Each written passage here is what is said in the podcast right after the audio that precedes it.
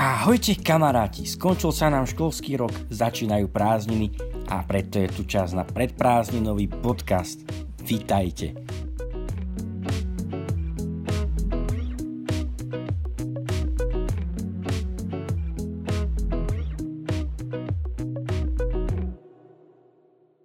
Hoci sa škola pre väčšinu školopovinných už skončila, Budeme sa rozprávať práve o škole, no nie o hociakej, o líderskej a animátorskej škole Godzone School. Odpovedať na moje zvedavé otázky budú Maťka Palajová a Andrej Kmotorka. Ahojte. Ahoj. Ahoj. Veľkou novinkou pri Gazon škole číslo 7, ktorá začne v januári, je to, že ju bude viesť spoločenstvo PR. Prečo práve takýto krok? To je veľmi dobrá otázka. V podstate my už dlhodobo ako spoločenstvo PR spolupracujeme s spoločenstvom SP, teda v rámci projektu Gazon. A vlastne boli sme aj na začiatku, keď vznikala Gazon škola, ešte úplne jednotka, keď sme hľadali, že vlastne ako môžeme lepšie a systematicky formovať aj ľudí z nášho spoločenstva, teda aj zo spoločenstva na Sliači. A všeobecne aj vyvstala taká potreba možno takým štýlom, ako sme to vnímali, ďalej formovať formovať ďalších ľudí a tak systematicky v tom vzdelávať a tak sa za nich modliť a učiť ich o chválach a o tých všetkých veciach, ktoré vyučujeme na Gazon škole. No a tento rok sme tak vnímali jednak e, dôležitú vec, že v spoločenstve my máme, myslím si, že také pomazanie a požehnanie na formáciu ľudí, tak sme chceli tak výraznejšie pomôcť ľuďom zo Sliaču a projektu Gazon v tom, že by sme mohli akéby viac kompetencií prebrať na seba a tým pádom ich možno odbremeniť trochu tým, aby nemali toľko veľa vecí, pretože naozaj projekt Gazon robí veľmi veľa vecí a robí veľmi dobre, ale chceli sme my v spoločenstve možno trošku ďalej to posunúť, možno trochu viac ľudí z nášho spoločenstva zapojiť a zároveň sme tak aj hľadali víziu pre ďalší rok, kde by sme mohli tak viacej sa aktívne zapojiť. Čiže viac vecí tak naraz ako keby sa stretlo a keď sme sa potom rozprávali, tak sme zistili, že by to bola veľmi dobrá taká ponuka. Takže tú najbližšiu Gadzon školu bude tak zastrešovať stále projekt Gadzon, ale takou výraznejšou mierou bude participovať spoločenstvo PR, ale na druhej strane veľmi veľa vecí zostáva rovnakých, že ten tým bude stále taký väčší, budú tam ľudia z rôznych spoločenstiev, ale také tie praktické, technické veci bude zabezpečovať naše spoločenstvo.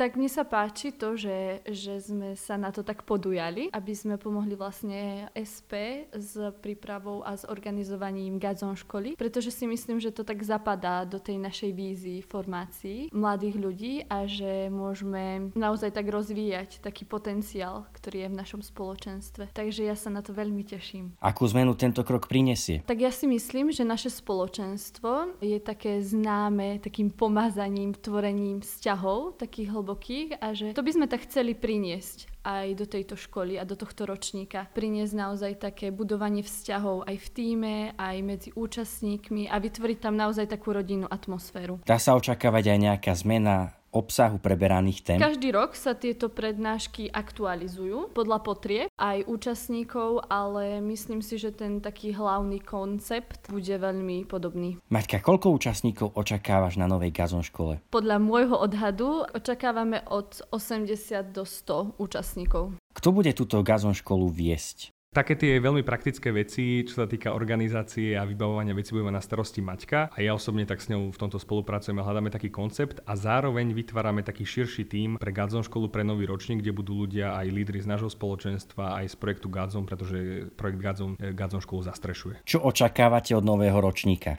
Ja som v Gadzon škole od začiatku a vždy som očakával to, že uvidíme tých ľudí na začiatku Gadzon školy a potom na konci Gadzon školy, že uvidíme ten veľký posun. A naozaj každým rokom sa to stáva, že tí ľudia prídu na začiatku a ešte nepoznajú svoju identitu, nevedia možno ako ich pán Boh vidí. A veľmi veľa takých vecí, ako rozmýšľajú, ako sa správajú v situáciách, tak veľmi vidíme po tom roku a pol alebo po tých dvoch rokoch, ako sa tie veci zmenia. Že naozaj majú osobný vzťah s Bohom, milujú ho, majú ho na prvom mieste a títo ľudia potom idú do hociakej oblasti, nemusí sa to týkať len nejakej duchovnej služby, ale v každej oblasti, do ktorej prídu, tak potom naozaj konkrétne prinášajú Božie kráľovstvo. A to nemyslím len nejakú frázu, ale že naozaj tí ľudia sa naučia vnímať to, čo im Pán Boh hovorí a prináša to do tých situácií. A ja v tomto mám veľkú nádej a zdá sa mi, že toto je naozaj ten model učeníctva, ktorý pán Ježiš túžil, aby sme ďalej rozširovali. Ja som do týmu išla z dôvodu, že mám veľmi rada takúto službu, budovanie ľudí a tiež vidím to, že, že na tej Gadzon škole tento rok, keď sme slúžili, tak mne sa páčilo to, že na tých víkendoch som spoznávala stále uh, nových ľudí a tým som tak stretávala Boha úplne iným spôsobom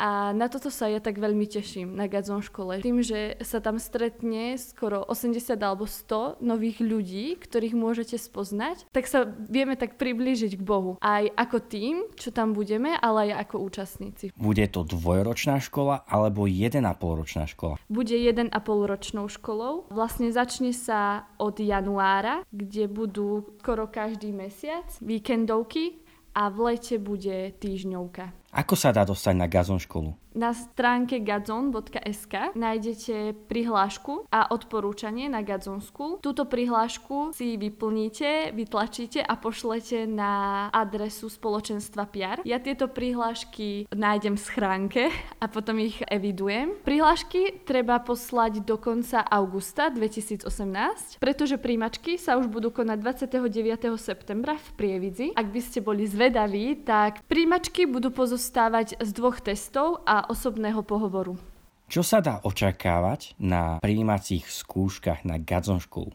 Toto sa nás častokrát aj ľudia, ktorí sa prihlásia, pýtajú a čakajú, že im vypustíme nejakú otázku. A už som aj čakal, že či si to nebudú fotiť a zdieľať na Facebooku, ale vždycky to trochu upravíme a pomeníme. A je dôležité mať taký všeobecný prehľad. Ak e, ste mali hodiny náboženstva na strednej škole, tak pravdepodobne budete vedieť na to odpovedať. To je ten vedomostný test. A psychologický test, tam už pani psychologička presne vie, na čo sa má pýtať a ona podľa toho potom vyhodnocuje takú spôsobilosť. No a tá tretia vec je osobný pohovor, ktorý je tiež veľmi dôležitý, kde každý ten účastník povie, že prečo sa vlastne chce dostať na Gonzo školu, prečo by tam chceli ísť a my sa zase pýtame nejaké veci. Chceme sa tak spoznať, aby sme videli, že či on je ten, ktorý hľada nás a my či sme tí, ktorí hľadajú práve jeho. Ale príjimačky sú veľmi príjemné, je to naozaj taká príjemná atmosféra a tam vôbec nie je priestor preto, aby mal niekto stres alebo aby sa niekto bál alebo hambil. Je to naozaj veľmi príjemné stretnutie. Ďakujeme pekne. Veľmi pekne prosíme. Robo Krkoška nesie veľkú múdrosť, čo preukázal v rozhovore pred pár týždňami. Dnes nám povie čosi o tom, prečo je dôležitá formácia proroka Jeremiaša môžeme nájsť obraz Boha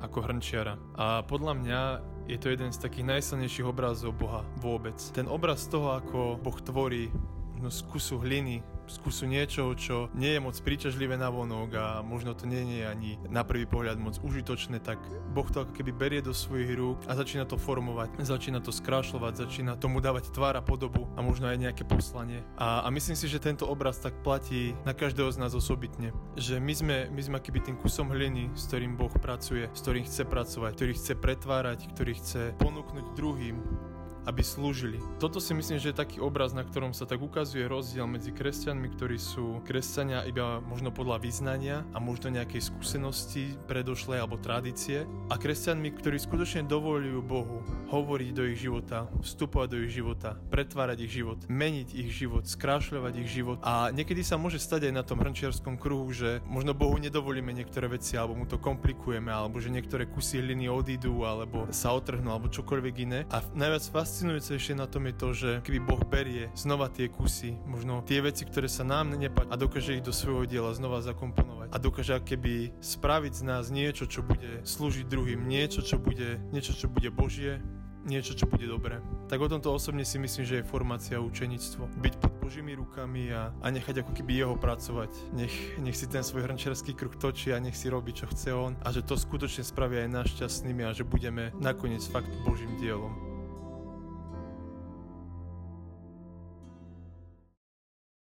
Kamaráti drahí, toto bol posledný podcast v tomto školskom roku. Keďže začínajú prázdniny, prázdninovať budú aj podcasty. Hoci nie úplne, môžete sa tešiť na dve skvelé časti na každý mesiac prázdnin jednu. Témy vám však zatiaľ neprezradím, ale verte mi, bude to super. Kamaráti, bolo mi potešením. Užívajte si prázdniny, oddychujte, zažívajte dobrodružstvá, ale hlavne hľadajte všade pána. Do skorého počutia sa s vami lúči Peter Štancel.